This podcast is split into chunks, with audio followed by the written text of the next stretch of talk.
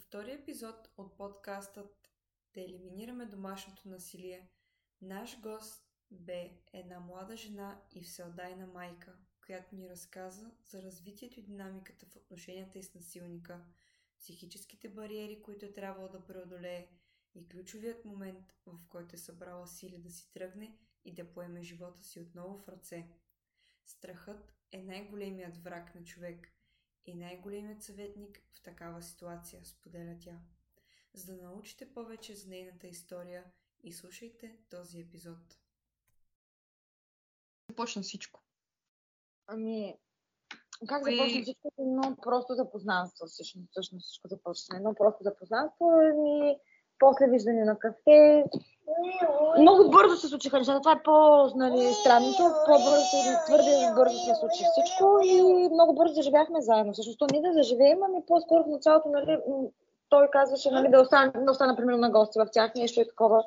И точно след втората среща, вече оставаща от тях, вече насилието беше на лице и то всъщност по принуда, естествено. Зажигах заедно с него, защото след първия бой нямаше как даже да излизам навънка и така нататък. Общо взето така започна всичко. Започна с нещо коренно различно от това, което видях последствие. За четири години човека, който познавам за четири години, човека, който познавам за четири дни, разликата е огромна. Нали, на... Идеята ми е, че нали, всъщност насилниците обикновено и по мое наблюдение на други момичета, които съм чула историите, е, те никога не са, не показват истинското си лице. Всъщност лицето, което виждаме на насилник, е всъщност реалната му страна. Това, което обаче ни показва, докато ни заблуди, е нещо много фантастично, много красиво и много хубаво. А имаше някаква причина или причини, които предизвикаха изблика на насилие? Ами, причина като вина, която нали, в последствие и така и до последно беше набивана нали, в главата ми. Не точно, но причина за него си в него. Той винаги има причина. Един насилник винаги има причина. Нали, първия бой беше заради едно гостуване. Всъщност негов приятел идва да вземе някакъв инструмент от него, докато той е на работа. Става половин час преди да свърши той работа, работното му време, нали? Но той ми се обажда и ми казва, еди, кой си ще дойде да вземе това нещо? Това момче, той знае да кога е на работа. Той, момчето дойде, взима инструмента и вика, аз ще го изчакам, защото може петнайсет минути, докато той се прибере. Към добре, нали? И в момента с петнайсет минути, когато той дойде, Ам, нямаше приказки, просто изгони момчето навънка, момчето се замина и, и започна всичко. Така започна първия бой. И с обвинението, аз едва след два часа, след като нали, той вече ми взе телефона, започна да го рови, там, да му обижда. Нали. Чак на втория час аз реално разбрах точно каква му е неговата причина, на какво се съмнява, че евентуално някакъв вид изневяра. Нали, защо това момче е изчакало вътре, сама с мене. Нали, ами ревност. Обаче, реално, нали, нито имаше доказателства за нещо подобно, нито имаше причина да се съмнява, нито изобщо имаше, нали, аз нямах даже и вина, той и момчето. И момчето дори му беше казало, нали, че няма такова нещо. Но това изобщо не го спря, нали, смисъл, той се е решил, а, че това нещо ще се случи и се случва. Не, не, той си е такъв като характер, нали, той вижда нещата за нормални по този начин. Така започна всъщност боя, така че това, аз за мен не го считам, не го считам за причина, защото не чувствам вина за тогава, не съм имала вина.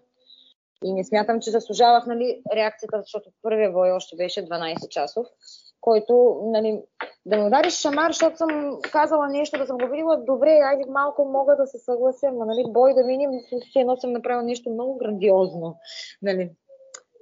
И така, това беше провокацията, първата, втората, пак такива истории и всъщност до последно винаги бяха от негова страна това ревност, а, някой кри нещо от него, мнителност. По тази причина винаги е било, са били проблемите и бойщата, съответно. А, това колко време продължи? А, физическото насилие или като цяло тормоза? Като цяло тормозът колко време продължи? Ами, като цяло тормоза, значи от май месец две хиляди и седемнайсета до, до преди една година. Няма, до преди единайсет месеца. През тези години, през това време, в което е било, нали, аз забременях, имам и родих дете, всъщност, а, нали, Неговия стопер беше единствено и само деветте месеца, в които аз бях бременна. Това беше единствения период в живота ми, когато аз не, от него никога не чух, нали, нещо повишаване на тон или вдигане на ръка. Не. Това бяха деветте месеца пълна хармония. Останалото време винаги е било така. Винаги, ако, ако днеска се събужда и е в настроение, то означава, че когато се прибере вечерта, аз трябва да съм подготвена на всяка цена за м- някаква война. Това е било закон, аз нямам спомен. Някога двадесет и четири часа да сме прекарали нормални. Майка ми, както казва, нали, ви от триста и шейсет дена в годината, ви три часа и половина не сте нормални, бе. Споменаваш майка си. Mm-hmm. Всъщност близките, близките хора в а, на живота ти как а, реагираха на ситуацията? Съветваха ли те нещо? Ами, а, всъщност, майка ми много, доста на късен етап разбра, че изобщо дъщеря е а, подложена на това, че дъщеря е изживява това. А, когато го разбра това нещо, м- тя не, всъщност, както майка ми, така и по-близки приятели, които ме познават години, нали са ученици от училището, от училище, те бяха а, първо шок от моята реакция. Аз не съм такъв човек, който ще търпи. По принцип. Не съм от хората, които а, нали, ще си замълчат или ще видят някаква несправедливост, незгода и нещо и ще се премълчи, ще се поръчите. Не съм такъв човек по принцип. И моята пасивност в един момент беше шок за приятели, а за майка ми беше направо пократителна. В един момент майка ми се обръща и ми казва, имам чувство, нали, че някаква свръхсила действа върху тебе, защото не мога да си обясня, нали, характера ми. Не е такъв, в един момент аз се позволявам това да търпя. Само това е единствено, че в живота ми, който аз съм търпяла по този начин. И, и тук е в момента, нали, в който казваме, че всъщност страха е наистина най-големия враг на човек и най-големия съветник в такава ситуация. Страхът всъщност води до абсолютно всичко. Сега, ако трябва да кажа, нали, защо съм си мълчала, да, от страх, не от нещо друго. От страх. И в, и, а, а страхът, съответно, м- той м- позволява на насилника да си, а, със всеки изминал ден, да си, всъщност, да си още повече по-голям страх да поражда и, съответно, м- да обезоръжава жертвата си. В случая мен, нали, с времето аз колкото повече се страхувах, толкова повече а, той ме отделяше от а, сигурността ми, която има. От сигурността на, примерно, на подкрепа от страна на приятели, от подкрепа на страна на родни, от страна на роднението, както майка ми доста по-късно. Разбира, майка ми едва на третия месец разбра, че аз съм не си ще прибита, ми, нали, поредния път. И тя го разбра по много такъв един странен начин. Полицията я извика да се прибере детето от а, районното управление, след като, нали, аз се опитах и от полицията дори да скрият, че е имало бой. То се случи на центъра на града тук.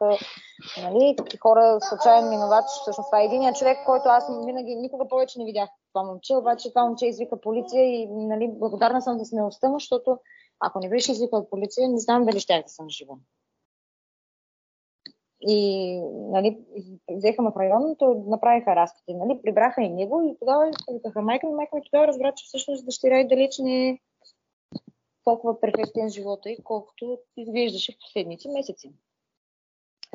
Естествено, майка ми очакваше аз да си, нали, да го отрежа, да го махна от живота си. Но така и не стана това нещо. Доста в един момент... Ами, жива ме оплакаха, как да, как да кажа. А, никой не е бил съгласен, но... Емоции и преживявания, как се справяш с тях, как управляваше този стрес, този страх? Ами, то е много, много е, как да кажа, комплексно, защото в, за четири години мога да кажа, че минах през няколко етапа на справянето. Нали, имаше моменти, в които паднах психически много. Имаше момент, в който напротив събрах сили и пак се изправих и всъщност този момент е детето ми. Имаше момент, в който предадох на живота. Аз имам два опита за самоубийство. Като единият от опитите ми, втория, нали, беше доста по-сполучлив. И пак, нали, не ми е било описано да се отида от този свят тогава и не съм се отишла, но съм била двадесет дена в кома. И изобщо, нали, нямах желание за живота, общо взето. Приятели нямах. хора, с които да говоря, нямах. Не говорех дори с майка си. В един момент в началото, когато всичко това ти се случва, а когато не си бил подложен някога на какъвто и да е вид насилие, това ти идва много голям шок. На мен ми дойде голям шок факта, че аз за два-три месеца загубих всичко, което смея да кажа, че имах, а пък аз не мога да кажа, че имах доста добро положение към него момент. Нали? Университет, студентка бях, имах си пари, работех си, и перфектната работа имах, семейството ми, нали, семейството ми напълно нормално, приятели, всичко, но за три месеца загубих и работа, и училището спрях. И майка си, той не беше съгласен да контактувам с майка ми, смисъл от страх, съответно аз с майка си се чувам тайно или в седмицата един път. В началото нямаш на кого да споделиш, защото нали, хората казват, споделената болка е половин болка, обаче в началото няма на кого да споделиш, няма такъв човек на който да споделиш. Споделяш с себе си. Първия месец имала съм случай, където за вас лъжа за мен истина, аз пералнята пускам да пера и тя спира и аз отивам и, и, и говоря се едно човек на пералнята. Това е нещо, нали, много някой ще каже, това се луда, не, просто нямаш друг избор. И в един момент осъзнаваш, че падаш, падаш, падаш и по-зле ще стане, по-добре няма да стане. И тогава, когато аз не можах да преглътна, нали, че нали, какво имах, какво, как допуснах да се случат нещата психически и в същия момент виждам, че той ме би, обаче м- от своя страна няма загриженост към мен. Нали? Да, сега, окей, биш, защото примерно нещо съм направила. Добре, обаче след това нали, ще се погрижиш за мен за нещо, а напротив човека е абсолютно безмилостен. Няма такива работи. Заключен между четири стени седиш, не го интересува. Напротив, казваш му, че ти е скучно, той напротив, още повече ти прави скучно и те прави самотен. Така. И това нещо ме нали, заборема психически и да, постигнах на живота си. Честно, ако трябва в момента да кажа, не съжалявам, че съм го направила, защото м- тогава м- и аз и, и, и до миналата година, докато, нали, докато не се отървах от него, аз наистина мислех, че за мен няма шанс да живеем с този човек на тази планета м- едновременно. Трябва един от двамата да си отиде. И м- после... После той реши, всъщност след втория ми опит самоубийство, той реши, че трябва да ми даде някаква компания все пак, нали, някакво общуване с някой и ми запознава с негови приятелки, две момичета, които е, идваха често вкъщи. Тези момичета и те си имат своите истории, нали, няма да коментирам техния живот, нали, но м- каквито и да са, нали, който и каквото да ми е каза за тях, аз съм им благодарна страшно много, защото въпреки, че бяха негови приятелки, тези момичета бяха единствената ми подкрепа в тези моменти, в които просто не знаеш деня, ден ли, нощта, нощ ли. Просто лягаш да спиш, да се събуждаш залят с вряла вода, душ, душа от човека, когато държиш на него. Нали? Това е нещо, което не знам, има ли психика, която може да е превъзможна. И ако не бяха тези две момичета, аз нямаше да мога да да се държа на крак, нали, горе-долу. После, после поисках психолог, да се срещам психолог, срещах с психолог така. Психологът вече там имаше епик. Там, когато се срещах с психолога, успях да намеря начина да постепенно да се отдалеча от насилника си. Започнах работа дори, живеехме вече заедно. И... Обаче там се появи детето. Отново заради ли... да промениш нагласата и мисленето си, да излезеш от ситуацията? Ами, той ме наричаше, през, през цялото време ме е наричал а, луда. А, луда, побъркана, а, нали, епитети от сорта на буклук, нали, си извинени, курва и така нататък. Това са стандартни. Но нещо, което е, на мен ми идваше много тежко и което всъщност на него му помагаше, като ме нарича луда. И че съм параноичка, луда съм, аз съм грешката, нали, той много мило а, си ги пробутваше а, тези твърдения. В един момент, наистина, аз бях започнала да вярвам, че а, съм такава. И, си, нали, в момент си казвах, сама на себе си говори, си казвам, добре, аз да не съм била луда преди, Нали, сега съм станала, явно съм превъртяла, от бойщата съм превъртяла. Обаче, м- нали, като отидах на срещната с психолог, още след първата среща, а, самият психолог, м- човека направо, той ми го каза, викам, аз не знам, вика, защо си тук, ама слушайки те, имам чувство понякога, че ти си моят психолог, а не аз твоя. Това не може да бъдеш луд човек, а да си така. И всъщност той ме убеди, че не съм луда и че напротив, аз виждам нещата реално. Всъщност лудия е другия човек. И това всъщност ми помогна. Сам, самия, самото, самата подкрепа на психолога, която получих тогава, и м- мога да кажа, че като съвет към всички онези, които са в такава ситуация, мога да кажа, че наистина, ако има нещо, което трябва да направят, преди даже и да избягате, може би точно да започнат да ходят на психолог, защото такъв жертва на домашно насилие, тя има нужда от помощ. Няма, не, помощта не е само да извикаш полиция или да помогнеш на човека да се измъкне от насилника, защото а, нали, много казват, има голяма, голямо, нали, говори се постоянно, ама да помогнем, ама тя да се отърви, да се махне от насилника. Еми да, аз като човек, който съм минала през тези всичките етапи, мога да кажа, че напротив, тормоза и истинският тормоз не, не, започва едва след тръгването. Защото всичко е бой, нали, до момента, докато си в къщата му. В момента, в който напуснеш вратата обаче на тази къща, започва един друг кошмар. Този, който, примерно, аз живях две години. А, посед... а седем месеца от тези две години прекарах в домашен арест. Нали, който сама си бях наложила. Това седем месеца ти да не излезеш от една стая, от страх, че този човек може да те пресрещне, да ти направи какво ли не.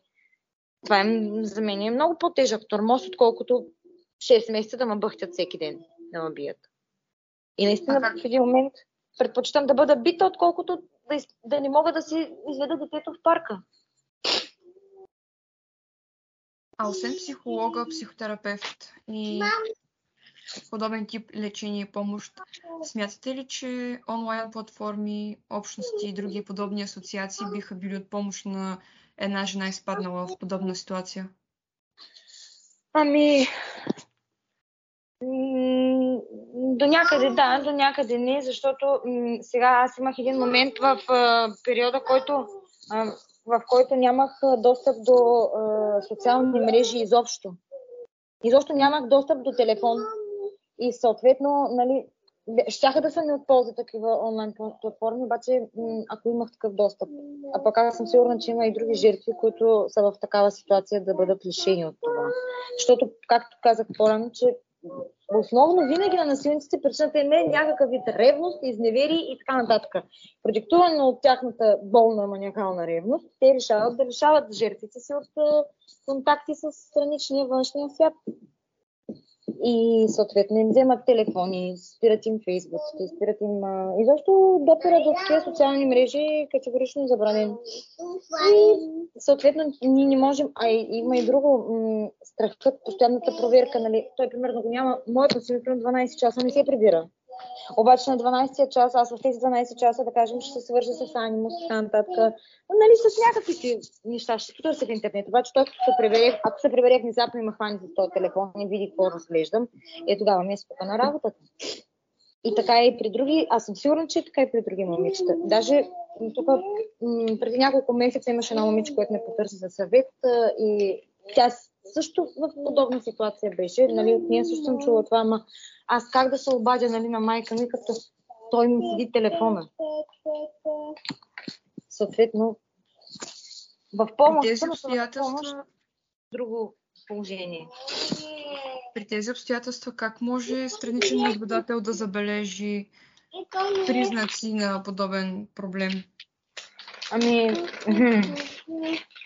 много трудно. Възможно ли е това? По принцип почти невъзможно. Защото възможно е, ако човекът ти е много близък, както в случая, нали, примерно при мен майка ми или при, а, нали, шефът ми тогава, нали, с хора, които прекарвам голяма част от времето си. А, защо примерно те можеха? Защото те Нали, аз съм на работа, обаче неспокойството ми във времето, докато още ходих на работа, нали. А във времето, докато съм на работа, аз седя примерно неспокойна. А, примерно аз съм работила за този човек девет месеца. От тези девет месеца аз в шест от тях, докато не се запозная с този мой насилник, аз примерно телефонът съм държала винаги в чантата. Никога по време на работа не съм занимавала с телефон. И в един момент започва системно той да ме вижда как аз м- телефонът примерно постоянно звъни, а, аз след всяко едно позвъняване съм стресирана, оплашена, нали, визуално ми проличава. М- примерно вечер съм оставала винаги да си оправя смяната, да си я предам както трябва. Аз конкретно тези месеци не го правех, защото той ме ревнуваше от шефът ми. И съответно по този начин могат да забележат. Но така, м- просто, нали, познати, приятели, назр... много е трудно и почти невъзможно. При мен, знаете ли, при мен миналата година, когато излезе интервюто ми всъщност по телевизията, м- всъщност всички от тези хора, които са ме познавали в годините, те разбраха за моя проблем едва тогава, когато ме чуха, когато ме видяха дори по телевизията, иначе ни... М- изобщо не подозираха, въпреки че имала с такива, които сме се виждали в последствие. Нали? Вече след раждането, нали, имала са ученички, с които се виждала с децата и така нататък. Нищо не съм казвала и те от своя страна нищо не са забелязали. Разбират чак, когато чуват гласно, нали, национален ефир. Тогава разбират. Така че е много трудно, трябва човек да е много наблюдателен. Но пък има хора, които стават неволни свидетели на насилие по принцип и на м- действията на насилника. О, по, по, по-сложно, по-странно е, че много малко хора се наемат. По-странно е, че има хора, които не се ангажират да поемат този ангажимент. Нали, да извикат, примерно, полиция или да се намесят в такъв разговор. Аз м- никъдето сме живяли е било обитавано, нали, блокът е бил обитаван от други хора. Аз съм яла през ден бой, налягане, наставане. Викала съм, помощ, крещяла съм. Никой не е дошъл. Чували са, аз съм сигурна, че са чували. Но всеки си е свил в черепката си, нали, от страх. Даже мога да ви кажа една ситуация, когато вече бях родила, детенцето беше на четирийсет дена и а, нали, аз искам да си тръгна, да, да съм махна, нали, той пак ма би. И ма гони с едно такова като мачете.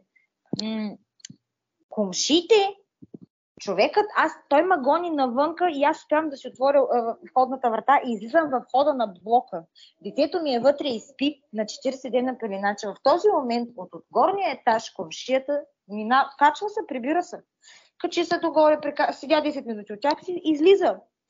М- той и на качване, и на слизане става свидетел на аз, на моята истерия. Аз крещя, викам, нали, остави ма, дайте ми, аз плача за детето си, аз за нищо друго в този момент до ден днешен вече ми е мило. Ми е детето, не ми е мило моя живот. И крещя, детето ми, дай ми детето, нали, малка е, тя има нужда от мен, трябва да яде. Този човек го чу. Поли... Нито полиция дойде, той даже не се и намеси, да... мина покрай нас, даже не каза, чакайте госпожо или нещо, господин. И но не го извиня, защото човека нормално да го е страх. Те си хората си казват сега, нали, точно такъв е, такъв е, такъв е, ама ние сега, ако се намесим утре вечер, той може да ни запали апартамента. Психиката така работи. И това е по-лошото. Всъщност затова го има този проблем. Домашното насилие, затова е проблем. Защото всички виждаме и никой не се обажда на никъде. Жертвите мълчат от страх, свидетелите мълчат също от страх. А след като се освободихте от това присъствие в живота си, всичкото това психическо натоварване и тормоз, какво изпитахте? Ха. Ами... М- много... М- Първо, аз в моята, в моя случай аз не очаквах, че някога ще се отърва. Нали, де-факто на мене ми помогна тази медийна гласност, която дадах и едва тогава, нали, се задвижи машината на държавата.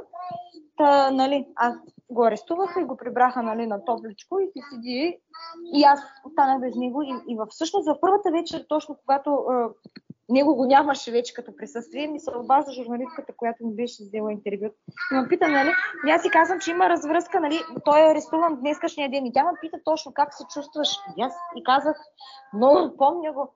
Ами, странно ми е, защото м- беше месец, началото на декември, има шума, нали, и аз чува се от отвънка, като е отворена тераса, се чува вънка шума. Вечерта, късно към десет часа, примерно, всеки се е затворил, нали, не е ако наляво надясно. И се чува, по принцип, ако някой мине, то се чува, като минава човек. Аз тогава, м- нали, странно е, обаче, толкова много бях свикнала с неговото присъствие в, в, в, около мене, някъде в пространството, че аз м- чувах тишина. И беше много странно и до ден днешен, всяка вечер ми се случва това, м, така да се заслушвам.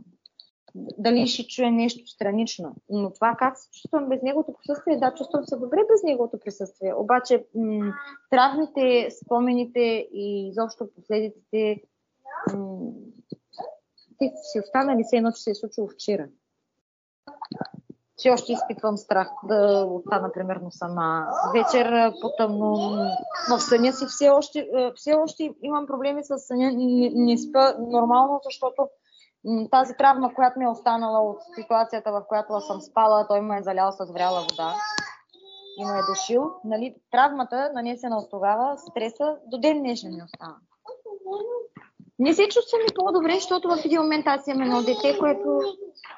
Това дете е смисъла на живота ми, ме е върнал към живота, обаче е в момент, който е чуден, как ще обясня кой е баща и как да обясня, че баща и, нали, е така и така. Така че не мога да кажа, че се чувствам и кой знае колко добре към момента, нали, защото като се спомниш нещата, какво се е случило, пак ти идват ковче мисли. Нали? Някой път се самосъжалявам. Но... Как да кажа, аз как казвам, благодарна съм на дъщеря си. Дъщеря ми е единственото нещо, което ме върна към живота и което все още ме държи в живота. За онези жени обаче, които нямат деца, на тях не знам, на тях мога да им кажа просто повече да вярват в себе си. Защото... Няма, не знам, няма страх. Наистина страха и това, което преживяваме като жертви, е нещо, което много трудно може да го опишем и съответно много трудно можем да го изживем, да го преживем някога в живота си. Истината е, че докато сме живи, аз познавам една жена, която скоро нека и всъщност почина. Тя е била жертва на домашно насилие преди много години. В момента сега беше на седемдесет. Но жената дори на смъртното си легло, тя умря с спомена за нейните травми.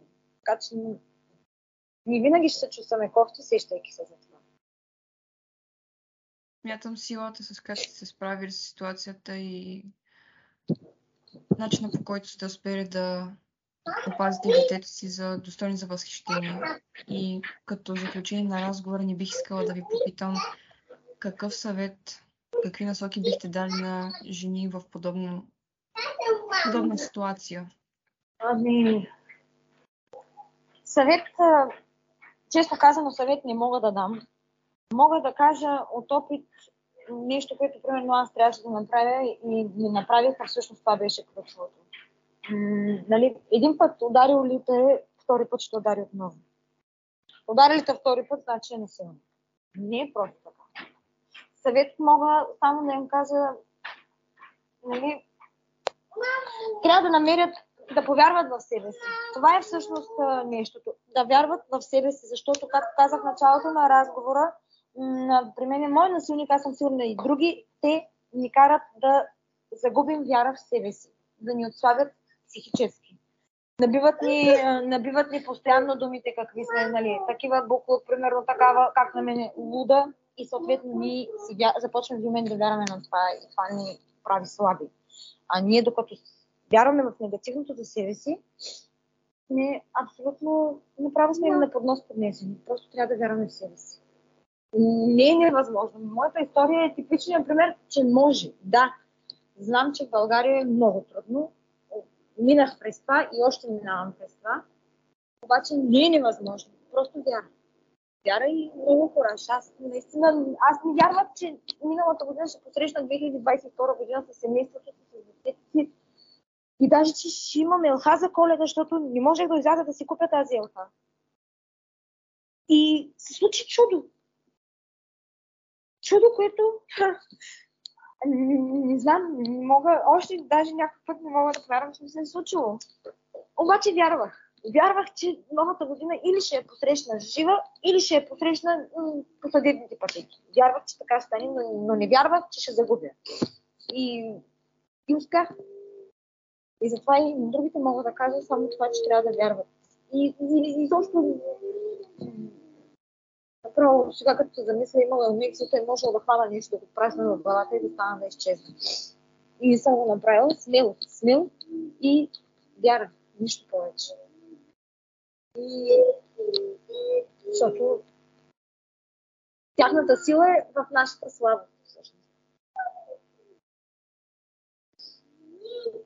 Благодаря за споделени опити, за насоките, които дадохте. Аз вярвам, че с подобен пример можем да помогнем най-много да дадем морална подкрепа на други, които са, се нуждаят от нея и са в подобна ситуация. Пожелавам ви на вас и на семейството ви здраве и спокойствие и още много светли коледни празници. Благодаря ви много и надявам се наистина да съм полезна и да помогна и надявам се и някъде някоя жена да последва примера ми, защото това е кошмар, който изживявам и много ми се иска наистина да имат повече смело жените. Аз не знаех, че аз ще събера тази смелост, ама я събрах ето и се измъкнах за това, че мога да кажа, че трябва да, трябва да потърсят, винаги трябва да търсят помощ, трябва да търсят начин да излязат.